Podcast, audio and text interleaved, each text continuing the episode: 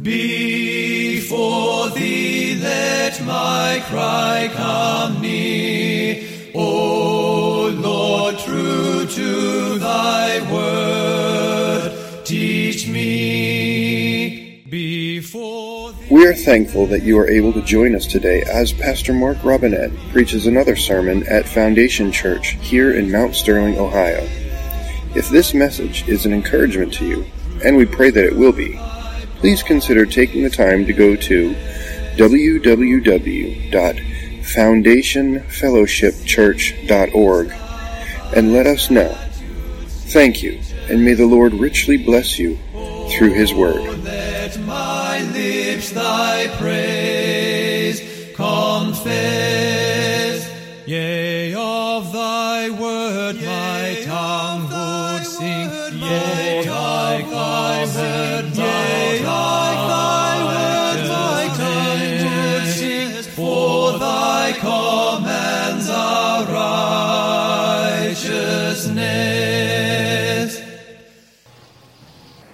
Greetings this Lord's Day in the name of Jesus Christ, our Lord and our Savior.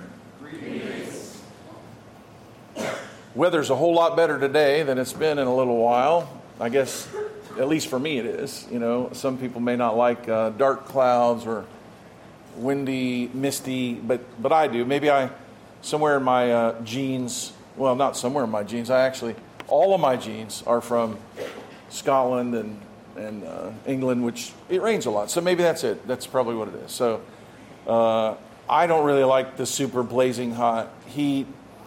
Um, so I'm glad to have beautiful weather today. You know, God calls us into His presence today as His people uh, to worship Him. And, and when He does, God doesn't enjoy uh, ritual and duty as much as He does hearts that love Him. God calls us to, you know, many times the indictment against Israel was that with their lips, they are very close to me. We, they talk about me, but with their hearts are what? Their hearts are, their hearts are far away. And so you might even say, well, my heart kind of feels far away today. You know, the Bible says that God gives people a new heart. The scripture says in Jeremiah that God, one thing that God is going to do that the rest of the world and the rest of time did not have is that God would take the stony heart out of us and he would give us a heart of flesh. God wants us to be a little bit squishy and gooey.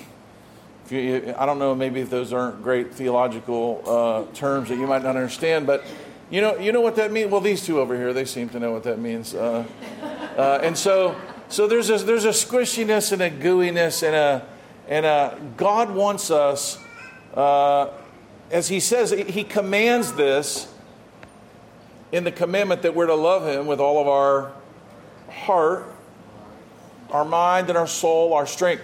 So this doesn't mean that okay, we've got a list of things to do, and let's just do those. Uh, that's not really what God's going for. Now, sometimes you, you can fake it until you make it. Um, as far as that goes, sometimes things don't feel so great. Um, but the deal is, is that God can give us a new heart. David in Psalm 51, um, we may often use this as a call to worship, and it's one of the strangest things to me ever that the children of Israel would have a song that they sang that reminded them of the sin of their king. Could you imagine that? Imagine if we had a song that reminded us of, you know, let's say Foundation Church, and I know I'm not your king, but I am a leader of your church. Uh, better me than naming somebody else, right? Uh, did something really, really, really bad, and we're going to sing about it today because he was really sorry for it. I mean, can you imagine having a song like that sung? But Israel did. Israel had a song reminding them that their king committed adultery, committed murder, did some horrible stuff.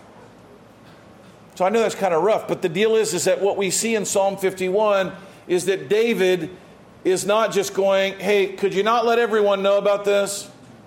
Could we just keep this quiet so that no one knows anything about this? David doesn't seem to be concerned about it. In fact, he wrote this to be sung. Why? Because his heart was crushed really by his own sin. The Bible doesn't tell us that we're not going to sin, but what God wants in us and what can be accomplished in us is that our own sin crushes us. And why? Because we love God. When you do somebody wrong or you hurt somebody that's close to you, it should hurt you. You should suffer with it for even the things that you've done. And that's really what David is doing. I'm a preacher, and so when I get up here, I just want to start preaching immediately. Could we just do that and just preach for the next little while and skip some of that other stuff? I'll read for you Psalm 51. Have mercy upon me, O God, according to thy loving kindness. When you see the word loving kindness in the word, it is the word that we use for mercy. Have mercy upon me, O God, according to your loving kindness, according to the multitude of your tender mercies, blot out my transgressions. Wash me thoroughly from mine iniquity and cleanse me from my sin. For I acknowledge my transgressions, and my sin is ever before me. Against thee and thee only have I sinned and done this evil in thy sight, that thou mightest be justified when thou speakest and be clear when thou judgest. Behold, I was shapen in iniquity, and in sin did my mother conceive me. Behold, thou desirest truth in the inward parts, and in the hidden part thou shalt make me to know wisdom. Purge me with hyssop, and I shall be clean. Wash me, and I shall be whiter than snow. Make me to hear joy and gladness, that the bones which thou hast broken may rejoice. Who asks that?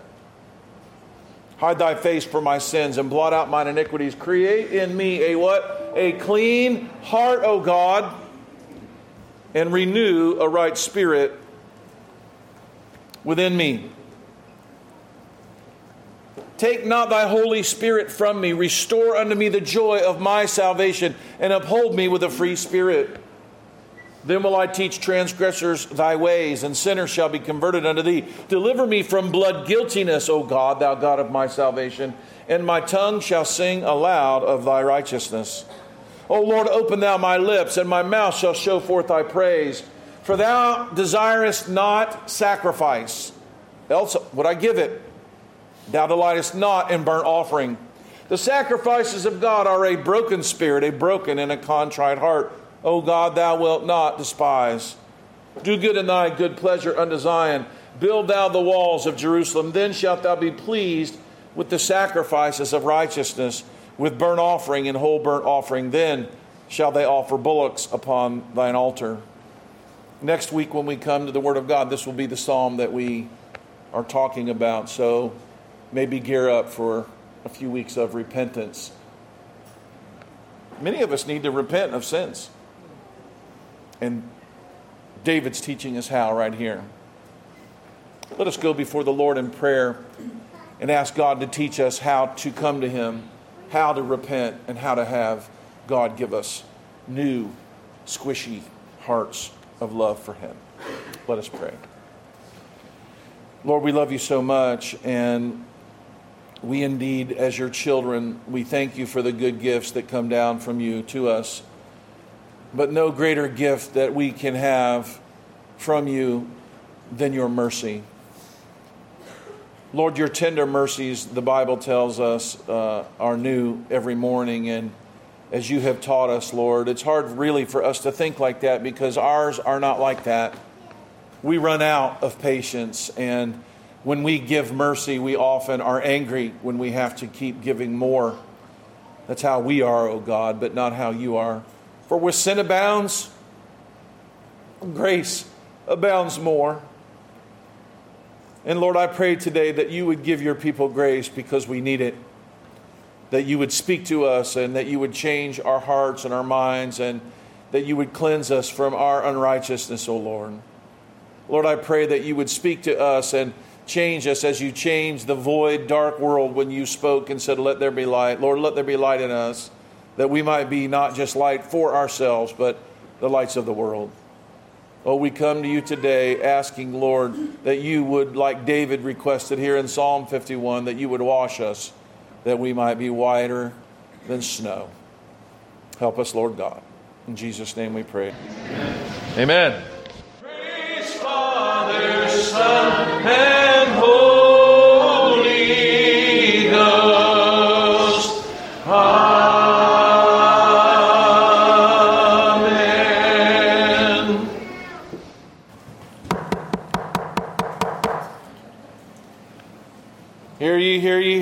Supreme Court of Heaven is in session as we come here to Psalm 50 again. All who have calls to plead, draw near, give attention. God save us all and this honorable court. Amen.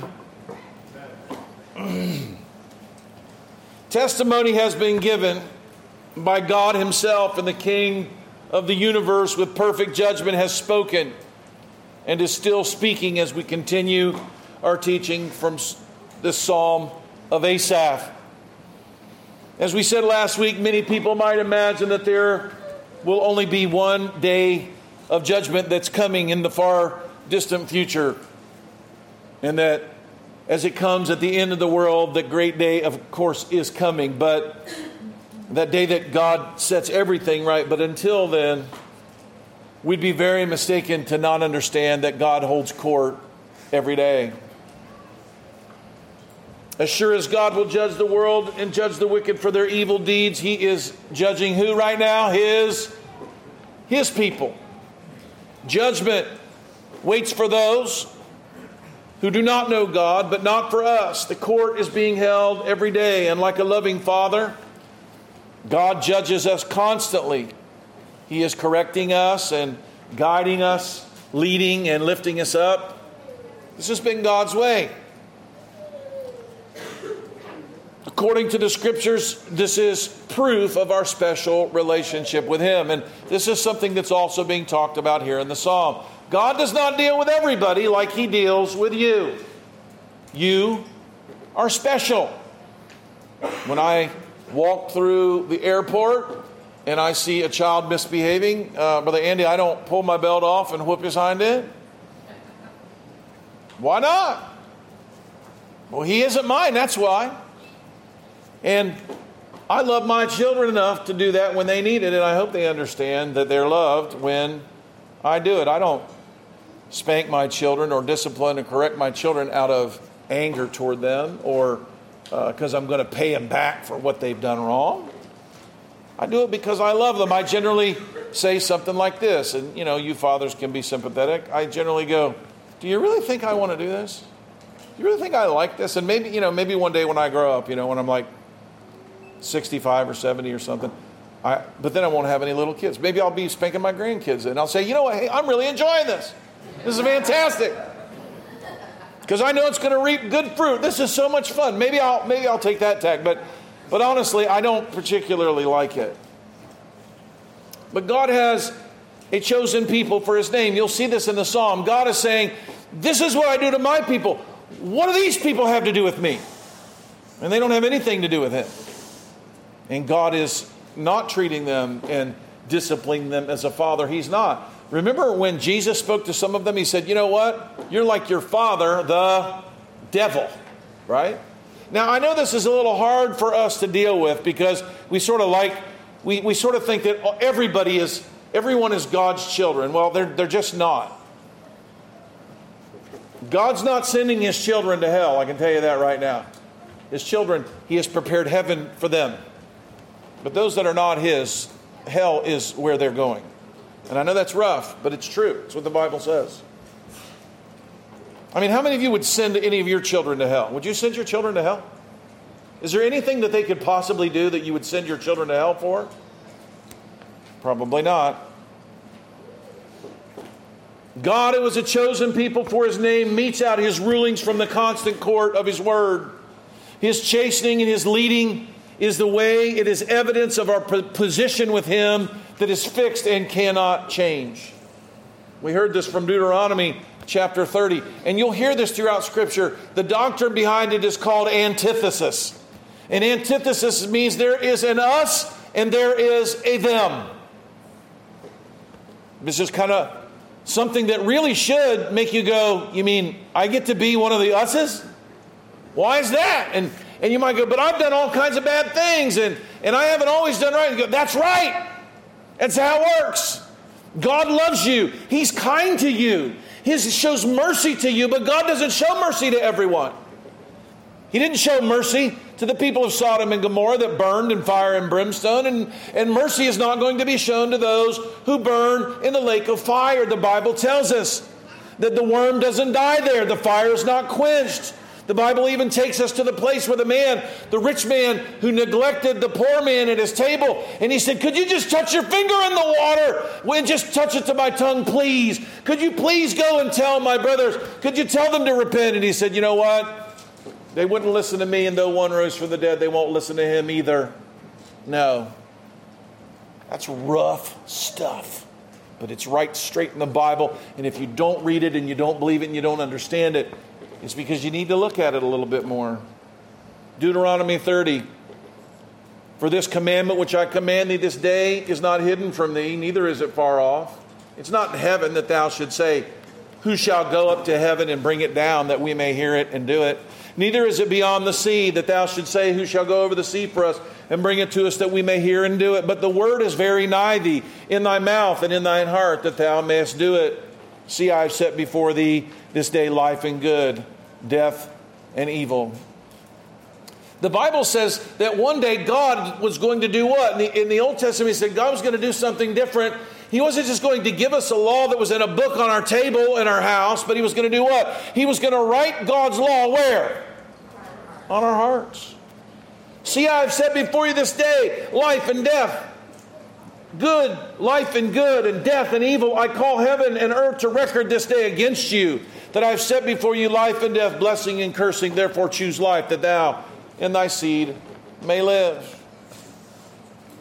Psalm 50, as we talked about last week, is one day in the daily courtroom of God, and he's laying out how he judges those who will not obey his commands to bring their tithes and offerings to the house of the Lord, but they have kept back what God has commanded. And when they did bring it, they brought it thinking that God owed them something for it. Like, you know what? God should really be impressed.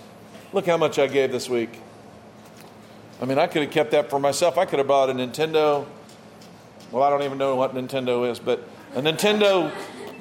I don't know that, you know, I know that it's got to be some number, right? Or some whatever. All right.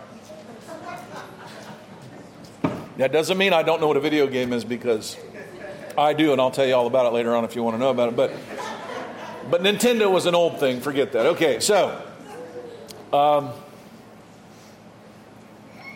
last week we were reminded of the words of Jesus that it is not up to us to judge. Brother Andy read it to us from Matthew chapter 7.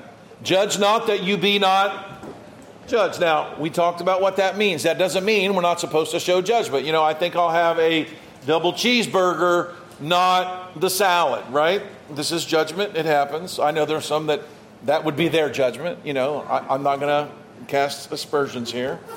Um, you know, some of us like to get around and talk food theory one another. Uh, some of us enjoy food maybe a little too much. I don't know. Uh, I'm kind of getting hungry right now just thinking about it. But last week we were reminded that we were not to judge as far as condemn. It's not up to us to go, you know what, that kid is no good. Hell is going to be his home. Do you know there's one judge doing that and it's not you? But we oftentimes are tempted to look at people and, and we think we know. We think we know the ones. Like they look a certain way and they talk a certain way. Now, Jesus said, yeah, there's fruit and you need to look at these things. But, but honestly, you really don't know. Because man looks on the outward, but God sees what? He sees the heart. And this is where this goes back to. This is what this psalm is about. There were people that were really good at looking the part, that looked like it, like uh, Jesus talked to us about in Matthew 7. Do you know there will be those who think they're going to heaven who aren't going? Man, that's a scary thought. Who are like, wait a minute, I went to church every week and I gave in the offering every week and I was nice and I didn't say certain words and and and I, I, I did and, and I did I was really good and I get to go to heaven and God will say to some of those people who thought they were going to heaven, and He will tell them they're not going. Now, what in the world is that about? I mean, I thought you were a Calvinistic grace church. I mean, everybody gets to go to heaven, right? Folks, they don't go. If you do not have a heart that's been changed by God, if you haven't been born again, and maybe there are those in here who are not even regenerate, who maybe will be, you might be wondering, what, what is he talking about? I'm talking about if you don't do what is right because you want to, chances are you're not regenerate.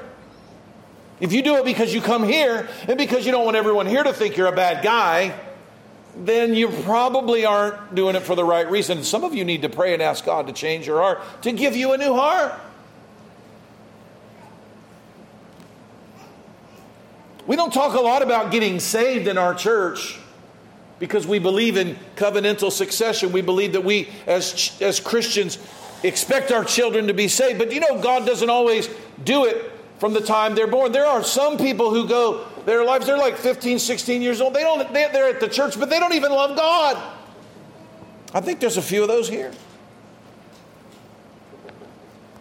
You know, God can give you a new heart. You might be just going, you know what? I just not like the other kids. You know, you need to say, God, I want to know you. God, I want you to give me a new heart, Lord. Fill me with your Holy Spirit. Lord, help me, oh God. I don't want to be, uh, you know, in this group, but not in the kingdom. Folks, we, we've, we've got to call on God.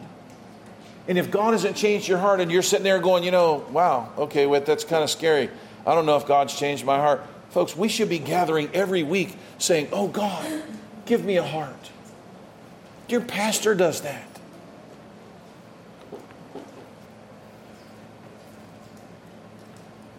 When the people of God turned away from God and looked back on what others had done for God, they, they banked on God owing them something for doing great things for Him. People that really have new hearts don't do that. Isaiah 66. Remember, we talked last week how when they gave, they gave so much that they had to tell them to quit giving, right? Remember, we did that, right? And but in Isaiah 66, here's what he says to them. He says, Thus saith the Lord, the heaven is my throne and the earth is my footstool. Where is the house that you're going to build for me? And where's the place of my rest? Does God need us to make a, a, bed for him to sleep on? Does he need us to build a throne so he can sit on? Does he need us to build some great temple like they built to Artemis and uh, the temple of Artemis so with the great white pillars so that he can have a really neat place? Does God need that? No. But yet they built God let them build it. Why? For them. For all these things has my hand made, God says in Isaiah 66. All those things have been, saith the Lord. And to this man will I look, even to him that is poor and of contrite and trembleth at my word. I'll make my home with him. He that kills an ox, it will be as though he slew a man. He that sacrifices a lamb, as if he cut off a dog's neck. He's saying, You can offer all you want to offer, but if your heart isn't right, and if you don't love me, and if, and if something hasn't been changed in you, it's not really going to make a lot of difference. He that burns incense, it will be as if he blessed an idol. Do you know the good works of people who are not regenerate, God hates them? Do you know this? Do you know if you give in the offering? Do you know if you do good works and if your heart's not changed? Do you know God says you are incapable of righteous living? Doesn't matter what it looks like you're doing, it isn't righteous. The Pharisees looked as though they were living righteously, but they were not. Why? Because what wasn't right? Because their heart wasn't right. Pastor Mark, have you gone crazy? Some, some of you need to get saved today. Some of you need a new heart. You go, well, I, I think that's insulting. Read the Bible and get insulted by it. It's in there. If your heart is not for God, and if the, the, the, the, origin of why you do what you do isn't out of love for God, you might go, it's not. Then get on your knees and ask God to save you today. Yea, they've chosen their own ways, their soul delights in their abominations. I will choose their delusions. I will bring their fears upon them because when I called, they didn't answer. When I spoke, they didn't hear, and they did evil before mine eyes and chose that which I delighted not. God does not need anything from you. You don't give in the offering because God has needs. You don't do the good thing because God couldn't have somebody else do it. It doesn't work like that. Out of love and kindness for you, He gives you something to do. Acts chapter 17, the Apostle Paul said it this way in his message to the Athenians. These guys in Athens, they had gods for everything, right? God of the sea, God of the war, God of the storm, God of the you know fertility, God of, they had everything. And he said, I'm going to declare unto you to the unknown God. They even had a, they even had a, a, a temple, uh, a thing written on a stone to the unknown God. He's like, You covered all your bases, don't you? he said, To the unknown God, whom therefore you ignorantly worship, him declare I unto you. That's what that's how Paul's sermon goes in Acts chapter 17. He says this. He says, uh, in verse 24 of Acts chapter 17. God that made the world and all things therein, seeing that he is the Lord of heaven and earth, dwelleth not in temples made with hands. Neither is he worshiped with men's hands as though he needed anything, seeing he gives life and breath and all things.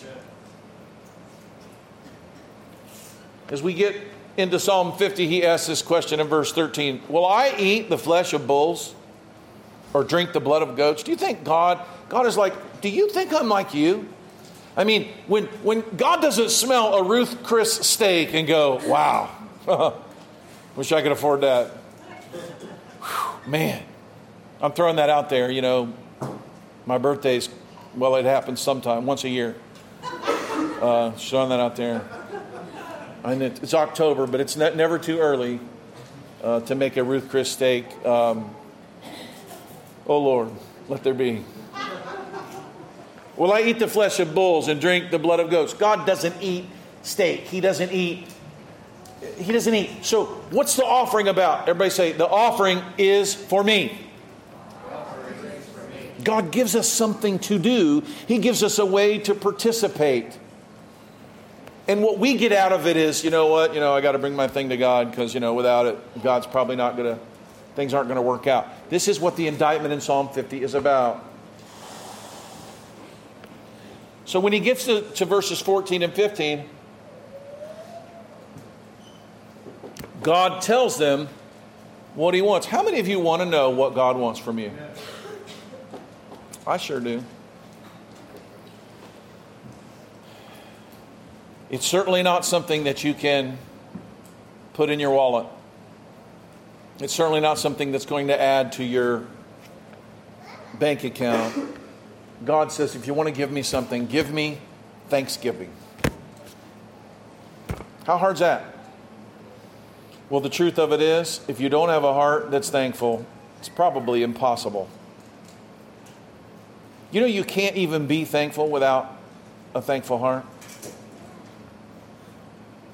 I mean, if you feel entitled to whatever you have and, and you know, you feel like uh, the world owes you something or God owes you something, when good things happen to you, you know what you do, Steve? You're like, well, that's right. that's what I ought to be having. I mean, you know, when I was a young man, I wasn't thankful. I thought that if I lived really good and I was squeaky clean and I didn't do all the bad stuff that people did, I figured God owed me. I really did. You might even be like that. You might think, well, wait a minute, I'm a good kid and I'm not like these bad people I see out here in the world and all what they do. Folks, God doesn't owe you anything. Certainly not because of what you've done. Now, we could talk about what you are owed by God in a good way uh, because of what He has bound Himself to as His child. That's a whole other thing. We, have, we, we are inheritors. If you belong to God, if you've been given a new heart, if God has changed you, you have everything. But He says here in verse 14 of Psalm 50 Offer unto God thanksgiving and pay thy vows unto the Most High. Now, here are, uh, this is what I see. There are two things here that God is asking for, and He's asking for something that is never required to be given in the law. Does, can anyone tell me the commandment in, of the Ten Commandments that says, be thankful? Nope. How about the one that says, make promises to God that you don't, you know, that's not one of the commandments either. But here, what you have in this verse are two things that are optional. Now, you might go, well, what, what, what do you mean? Well, I'll, I'll explain to you what I mean. When people are only doing what they have to do, you know, Benjamin got a nice card from John, and, and the, the card said this it said, Thank you for going the extra mile. What's that about? Jesus talks about this. If someone uh, asks you, Hey, will you walk that mile with me? What did Jesus say we should do? Walk the extra mile, right? Doing what you're asked to do, doing what you're expected to do is one thing, but when you do more than that, what's that about? You don't have to. That comes from a heart of thanksgiving. When you start to see, wait a minute, you know, God gives me everything. So it's not so hard to give, give it away, because what will God do? He'll just give me, He'll just give me more. And this is kind of neat, you know? And when you start to see the things that you have as coming from God, instead of your condescending to let him have some of it and that he owes you something for it, it's a good thing. 1 Thessalonians 5:18 in everything give in everything give thanks for this is the will of God in Christ Jesus concerning you. It's the will of God simply even because Psalm 50 says that's what God wants. Give God what you have, be thankful to be able to, to be a part of his work, not thinking he owes you something because you've done some grand favor for Him. Giving to God and those who are in need is a way to show our thanksgiving for what He's given us. Now, in Paul's second epistle to the Corinthians, he spoke to them about the blessings of this faith free will giving. Now, I've never heard of faith free will giving, but I'm going to, it's, it's a little new thing for me. Faith, say faith free will giving. I know it's a lot of F's here, but faith free will giving. So, a faith free will gift is when you give something away by faith, okay? You give it away, but you don't have to. You don't have to do it. God hasn't required it. It's not written in, you know, 3 Corinthians chapter 2, thou shalt, you know, give every third paycheck to God, right? It doesn't say anything like that. But there are people who do crazy stuff. I've been around people like this. I've been around people who do things they don't have to do because they love God. Anybody, anybody ever do anything you don't have to do because you love God? Here's what Paul, he says this, he talks about this in 2 Corinthians 9. For as touching the ministering to the saints, it is superfluous for me to write to you. So, just to catch you up on what this is about, the, the, the church in Jerusalem is experiencing a famine and they're having difficult time. They're having a difficult time finding food. And so the churches in Corinth and Thessalonica and Galatia and Ephesus, they're taking a collection up at Philippi. Philippi sends them a lot of money. And, and they gather up gifts and they send it to Jerusalem because the people in Jerusalem in the church are hungry. So this is what he's talking to them about. For I know the forwardness of your mind, which I boast of you to them in Macedonia. He's like, you know what? The offering you gave, I was bragging about your generosity and I knew you were going to give it. So he's he's discoursing with them about this. He said, uh, Your zeal has provoked many. He reminded them how open generosity from some actually is contagious and it kind of spreads to other people. Right? You see someone who's giving, someone who opens their home, someone who feeds people, someone who is hospitable, and you kind of look around and you go, I, I want to do that. I want to have. I want to do that. I want to bring everybody over. I want to feed everybody. I want to. I want to everyone to, to just enjoy my blessings. People see that. I want to do that. So, verse 3 I sent my brethren, lest our boasting of you should be in vain. And I'll, I'll skip down here. Um, Verse 6 I say, He which sows sparingly shall reap sparingly, he which sows bountifully shall reap also bountifully. Now, every man according as he purposes in his heart, so let him give, not grudgingly or of necessity. And there's the, there's the important word for God loves a cheerful giver. Now, people today uh, have read this and they see this as a reason for not giving God your tithe. Because they're like, you know, I don't really like to do that and I don't really want to do that. Uh, and God really, He wouldn't want me to do it anyway, you know. But what He's talking about here is He's talking about something completely different. He's talking about this offering to God for the saints and Jerusalem. And what he, the, the, the, the, the core of this, and even where they are, we are in Psalm 50, is that what things are we doing that we don't have to do? That's really the thing. What does God want? God wants you to do things for Him because you love Him. He wants you to help the poor because you love, you realize I was poor, but God loved me. What did Jesus do? The Bible says he was rich and he became poor so that we might be rich. And so God loves that kind of stuff. He sees people feeling great about what God's done for them and he says, You know what? God's forgiven me so much. You know what I'm going to do? I'm going to be a forgiving person. Do you ever purpose this in your heart? Like, you know what? I know they're doing me wrong. I know. And, and you know, it's the pride of life where we get mad when people treat us bad. We get mad. How dare they treat me like that? Well, you know what? If you just decide to give your pride away and go, you know what? I'm just thankful to be alive. You know what? God's been so good to me. Imagine if we had hearts like this, Rebecca. What in the world would happen? If every time people hurt us, we're like, you know what? It's a wonder God hasn't burned me up. so I'm cutting them some slack. That's what Jesus was talking about in Matthew chapter 7. Do you not understand? The measure that you judge other people is how you're going to be judged. Imagine being generous with your grace. Imagine if you were gracious. Wouldn't that be something else? Rather than being impatient and angry and, and exacting against others.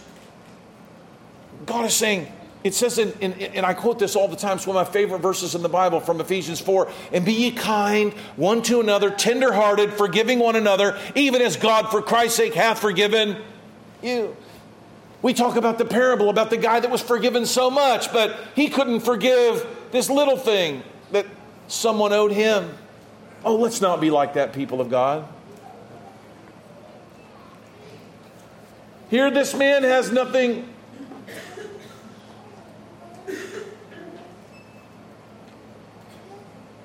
Here's, here's what he goes on to say. I'm, I'm, I'm rabbit trailing here.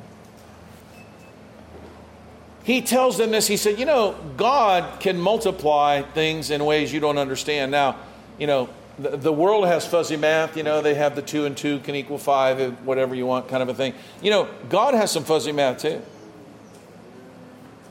Things don't, all, he says, You know what? I can make things, I can multiply things where you don't even think they're anything. He says, God is able to make all grace abound toward you, that you, having all sufficiency in all things, may abound to every good work.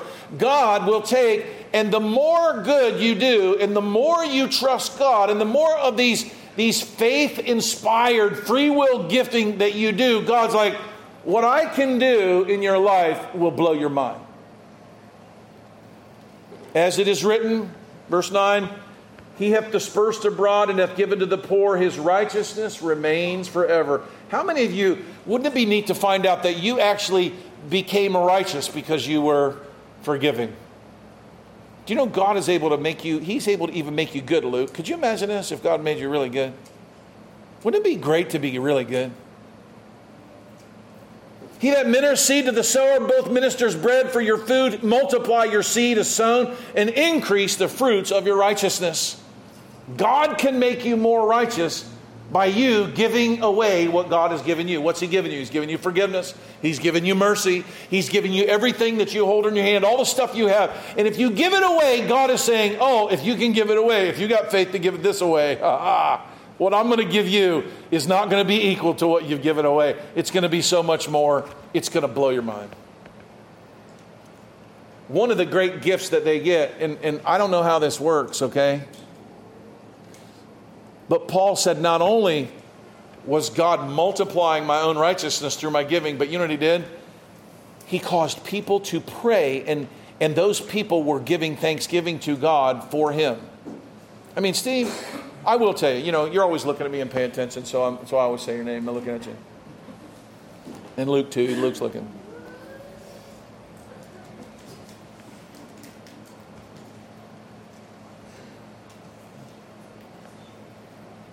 when God blesses us and we bless other people, God just blesses us more.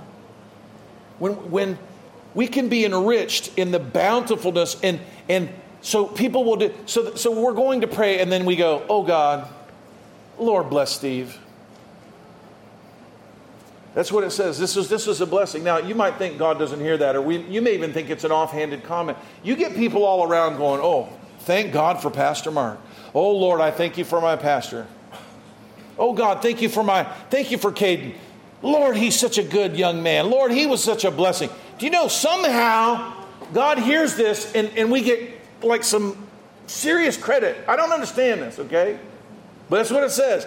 It says that we are enriched in everything to bountifulness. It causes through us thanksgiving to God. People then are going, Oh God, you're good to me. You know, when we answer people's prayers, someone's going, Oh Lord, I have a need.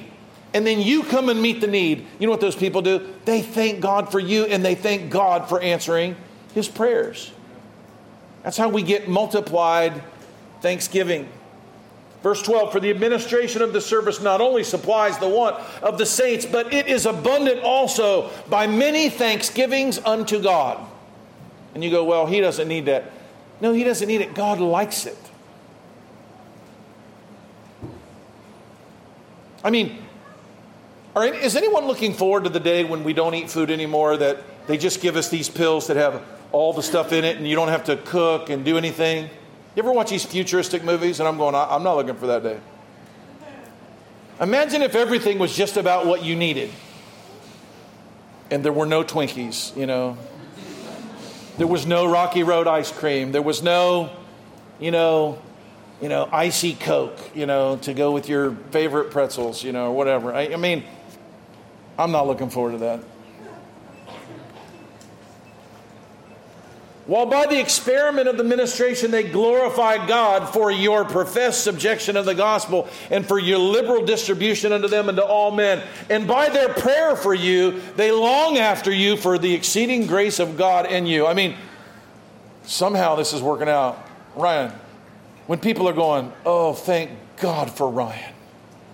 Do you know God hears that? And God goes, I think I can do something about that. I think I'm going to bless Ryan. He ends with this in, in 1 Corinthians or 2 Corinthians 9. He says, Thanks be unto God for this unspeakable gift. You know how people will say, In lieu of giving me a present, make a gift to my favorite charitable contribution. You guys seen this for my favorite charitable cause, right? You could all do this for Mission to Myanmar, that'd be fantastic. But, but what the Apostle Paul says, in lieu of giving me anything, give thanks to God. This is an unspeakable gift to know that people are calling out and giving thanks to God for God's provision and for the provision that comes from them. And you might go, well, what, what can we do with that? Huh? Hey, I can tell you right now, God getting thanksgiving, according to Scripture, is a really good thing. God getting thanks on behalf of the things you're doing is a really good thing. We read Malachi chapter 3, there's more of it here. And if you're worried that I'm not moving along through this, through this psalm very fast, don't worry, I'll, I'll get there. Because you see, most of the psalm's message for us is really in the middle of it in verses 14 and 15, and the rest of it is really reminding us that he doesn't have anything to do with some people on earth, but he does have something to do with you. So just relax for a moment. I'm going to make three weeks out of Psalm 50. Malachi 3, our Old Testament reading, it makes this very clear. Starting in verse 1, we read it earlier, but we're going to do it again, okay? He says, Behold, I send my messenger, and he shall prepare the way before me. The Lord whom you seek shall suddenly come in his temple, even the messenger of the covenant whom you delight. Behold, he will come, saith the Lord of hosts.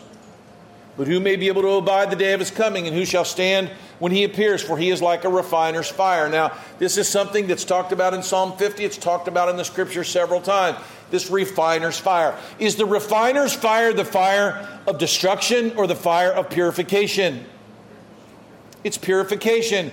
You don't put gold and silver in the fire to burn it up, you put it in there to clean it up and to purify it. And so, what God is talking about here, when God deals with his people, the fire that goes before, the, the fire of God is not the fire of judgment for us in the sake. In the sense of we get burnt up by it. We do get burnt up by it, but it doesn't burn us completely up. He shall sit as the refiner and the purifier of silver, and he shall purify the sons of Levi. He shall purge them as gold and silver, that they may offer unto the Lord an offering of righteousness. How many of you want to give God something that He wants? He doesn't want your filthy gift. He doesn't want your gift that comes from the heart that feels like you're doing him a favor. He wants you to give him a righteous gift that comes from the heart, that's out of love, that says, I don't have to do this, but I want to do this because I love God. Then shall the offering of Judah and Jerusalem be pleasant to the Lord as in the days of old, as in former years, and I will come near to your judgment. And I will be a swift witness against sorcerers, against adulterers, false swearers, against the oppressors of the hireling of his wages, the widow, the fatherless, that turn aside the stranger from the right, and fear not me, saith the Lord. And this, this, this verse right here in Malachi 3 6 might even be puzzling to you if, you if, if we weren't on this train of thought here. For I am the Lord and I change not. Therefore, you sons of Jacob are not consumed. You know how the Bible says our God is a consuming fire, right? So, what is he talking about here? He's saying, Sons of Jacob, you don't get burnt up, you get the filth purged out of you. The fires that are the fires of judgment that are judging the world. Just like, you know, the water that destroyed the earth, the same water raised up Noah above it. And the Bible talks about this. It's one, it destroys, and the other, it lifts up and it purifies. For I, the Lord, I change not. Therefore, you sons of Jacob, you are not consumed. So here it is again. God's judgment is not to wipe us off the face of the earth, it is to purify us so that we will abide and do what He has determined that we will do. Even from the days of your father, you're gone away from my ordinances. You have not kept them. Return to me, and I will return to you, saith the Lord. But how shall we return? He asks. Will a man rob God? Yet have you robbed me when you say, Wherein have we robbed God? And he says, You haven't given your tithes and your offerings to the Lord. You're cursed with a curse. You have robbed me, even this whole nation. So he tells them how to repent. Bring ye the tithes in the storehouse, that there may be meat in my house. Prove me now. For if I will not open the windows of heaven and pour upon you a blessing, that there shall not be room enough to receive it. And I will rebuke the devourer. Verse 12, all nations shall be shall call you blessed. Down to verse 14, it is vain to serve God and what profit he said you have you said these things about me. He told them you did wrong in that you didn't pay your tithes because you didn't believe you needed to do that. But also, what you did is you said there's no benefit in serving God. He says this in verse 14. It's vain to serve God. What profit is it that we have kept his ordinances and that we have walked mournfully before the Lord? People oftentimes will go, I mean, I've served God all my life and you never did anything for me. I served God all my life and I still went through difficulty. And God says, Is that how you're going to talk about me? How we talk about God's important.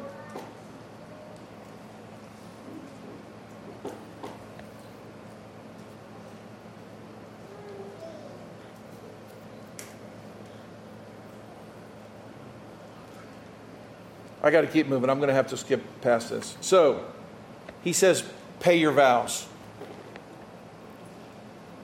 So in verse 14, he, tell, he tells them he wants thanksgiving and he wants them to pay their vows. What is this pay this vow stuff? This is not about money. Could be about money, but it's not necessarily about money. So we look at the other thing. He wants them to be thankful and faithful in their giving and doing it with a right heart before Him. But God, the good judge of heaven, wants us to pay our vows. So, what does this mean? Well, if, if you look in the Old Testament, you'll see this over and over again. There are these vows. There, in fact, even after Christ comes, they're doing this. Um, it's in the book of Acts. You can read about it, where Paul makes a vow. How many, how many, how many have ever heard of the Nazarite vow? Right? There's rules to this, right? Don't, don't cut their hair. They're not going to drink wine. Uh, they're not allowed to touch certain things, uh, and, and, they, they live a, a, different life. There are, there's lots of these, okay? There are times when people made promises to God. Some of them weren't very good promises, some of them were things they shouldn't have done. Remember the guy who made the rash vow? God gives him victory, and he said, I'm so thankful. The first thing that greets me, I will offer it to the Lord in a burnt offering, and happened to be his only daughter. Like, right? It was horrible. But the deal is, is you'll see this throughout the scriptures. And in fact, not only will you see it throughout the scripture, you'll see it in your life. Now, you can't just say something and bind God, but you can say something and bind yourself. You get in a bad situation and, and you're worried about something. You, you get the news that Nathaniel is in a car crash and you don't know, and you say, oh, you know, and you're, oh Lord, if you spare my son, then I will. People do this. And you might go, well, they should never do this. I don't think the Bible teaches that. The Bible says if you make a vow to God, what should you do? You should you should keep it. In fact, the Bible says righteous people keep their vows, so that might mean that righteous people actually make vows. I mean, wouldn't that make sense? If, right, if the righteous keeps his vows, then maybe the righteous even makes some vows. There are some times when vows are appropriate. How many of you have trouble sometimes keep running into the same thing over and over and over and over in your life? Imagine if you took a vow before the Lord about it. Now, if you make a vow, you better keep it. But once again, what is a vow? A vow is a voluntary thing. Some people say, okay, I vow I'm not going to eat and I'm going to shave my head and I'm not going to talk. Or I'm, people make these vows. I don't know why. What the, God doesn't tell them they have to do this. It's not in God's word, like, all right, here's a vow you're going to make. No, this is something people do. Nobody makes anybody take a vow. A vow is something, it wouldn't mean anything if you did, right? You're holding a gun to somebody's head, you're going to make, a, well, it's like, well, well, no. It's something you voluntarily do. So in verse 15, we see a, a picture of this because he says, Call upon me in the day of trouble, and I will deliver thee. You'll find these these events in the Bible where people are in bad situations and they're like, Lord, I want you to do this. And if you do this, then I will do that. If you do that, you better keep your promise with God. I think there is a general lack of the fear of God. Like, I think God's graciousness has caused us to not understand who He is. And God is good and He's kind, but God remembers what we say. You know, if we say, Lord, if this happens, I will do that, you better be doing it. You better be thinking about it. You better make sure you keep your vow. But it goes right back to the heart of this other question this, this giving, this offering, this something that comes from the free will of the heart. A vow is that kind of thing. I'm not recommending everyone go out and take a bunch of vows. I'm just throwing this out for consideration. A vow is something you do from free will, just like the offerings, many of the offerings, and just like giving to the poor. Yes, we should give to the poor, but God doesn't say exactly how we're supposed to do that, just that we that good people do it.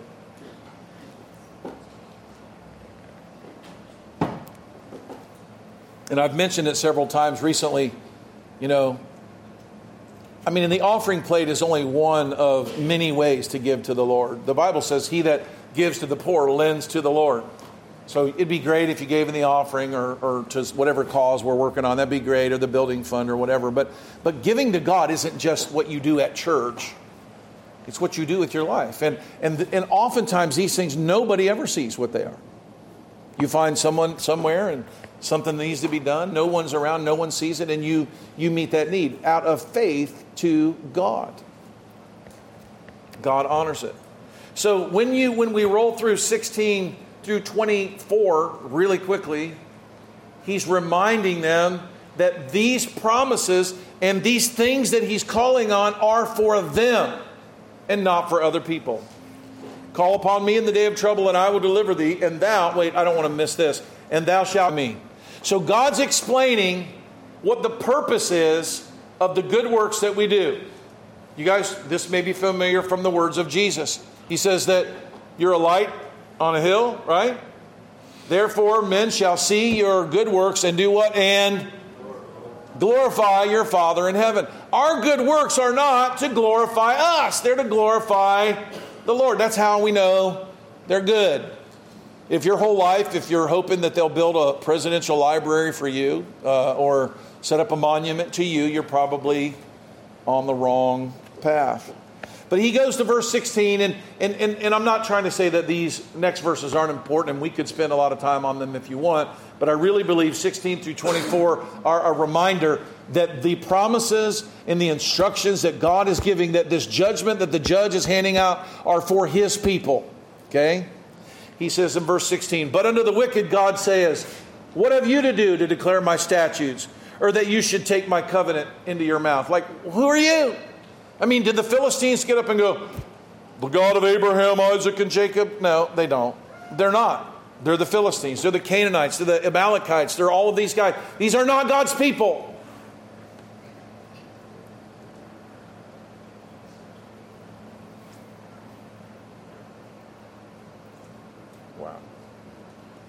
Seeing thou hates instruction, castest my words behind thee. When thou saw a thief, thou consentest with him and has been a partaker with adulterers. I mean, maybe the thing to learn from this is this is what we shouldn't be doing. Thou givest thy mouth to evil, and thy tongue frames deceit. Thou sittest and speakest against thy brother. Thou slanderest thine own mother's son. Do we need to spend all week reminding us that, that Christian people don't talk bad about each other and lie about each other and treat each other like trash? Do you need to hear that? Amen. Thou citizen speaks against your brother. You slander your own mother's son. These things have you done, and I kept silence. Thou thought that I was altogether such as one like yourself, but I will reprove thee, and I will set them in order. God reminds us this is what heathen people do. In the book of First Corinthians, he says, This evil that you're allowing in your church is not even known among the ungodly people. Paul told the Ephesians, these people, of course they live like this. They're blind. Their hearts are messed up. They're far from me, but you're not. You've been given a new heart. You know what's right. God's law is written on your heart. You shouldn't act like this. It's not the other way around. You act like this and now you get kicked out. You act like this, but it's shameful. You know better. I mean, my children were raised in my house, and if they start acting like the kids that have been neglected and lived out in the world and don't know any better, then what on earth? It's shameful. You sit and speak against your brother, you slander your mother's son. These things have I done. He says, verse 22 Now consider this, you that forget God, lest I tear you in pieces. I mean, this is pretty rough stuff from God, right? God's judgment will not always be put off. I mean, the Bible talks about it. The bow is bent, the sword has been sharpened, and it's ready to roll.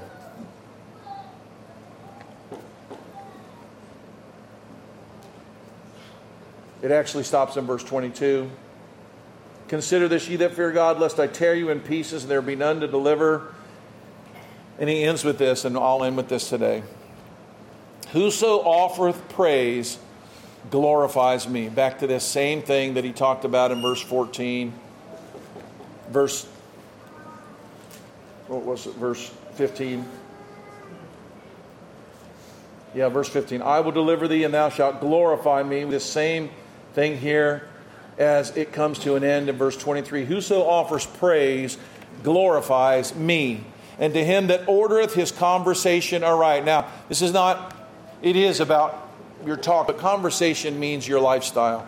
God wants us to order our lifestyle in such a way that shows that we love God and that we love others and that we are merciful been to us, giving because God has given us so much, and that our that we do this out of hearts of love. This is this is what the real message of the about man who doesn't have a right heart can have all the right rules, and he will never please God by uh, just obeying a bunch of rules.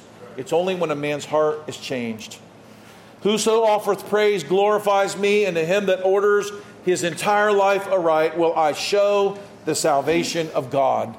The judge makes his judgment, and he judges those whose hearts are not right. And when we're here today, we might go, you know, you may have heard this, and you may say, you know what, my heart isn't right.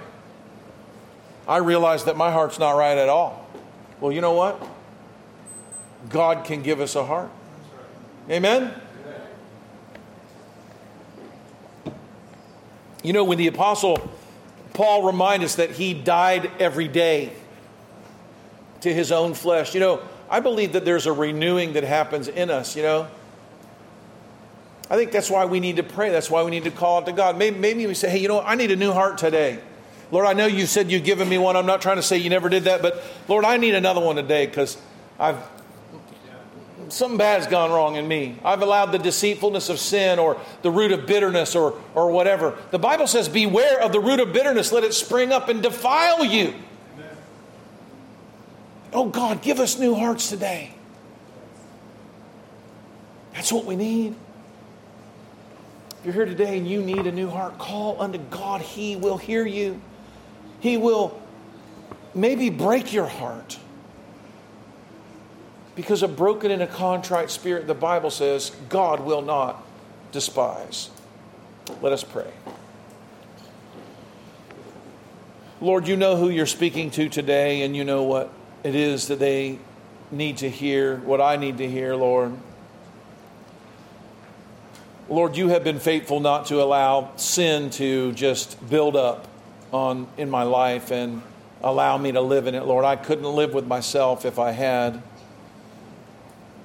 Lord, some of us have allowed sin to cause us to be bitter or the lack of forgiveness to spring up in our life and, and cause such great pain, the deadening of our love for others. Lord, make us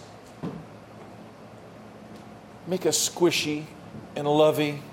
Help us feel love for our brother and sister. It's hard to do what's right but it's so much easier, it's so much better, it's so much more lovely, oh God, when we can indeed do it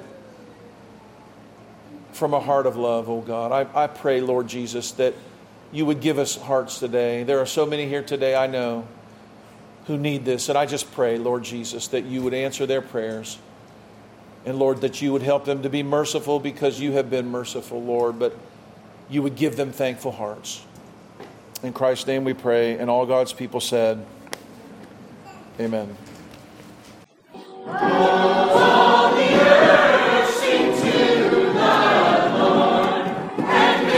Hello, this is Pastor Mark Robinette of Foundation Church. Thank you for taking the opportunity to listen to our audio sermons. We would love to hear from you if you have any comments, questions, or just to let us know how they served you go to our website, www.foundationfellowshipchurch.org, and send us a note. Thank you, and it's a pleasure to serve you.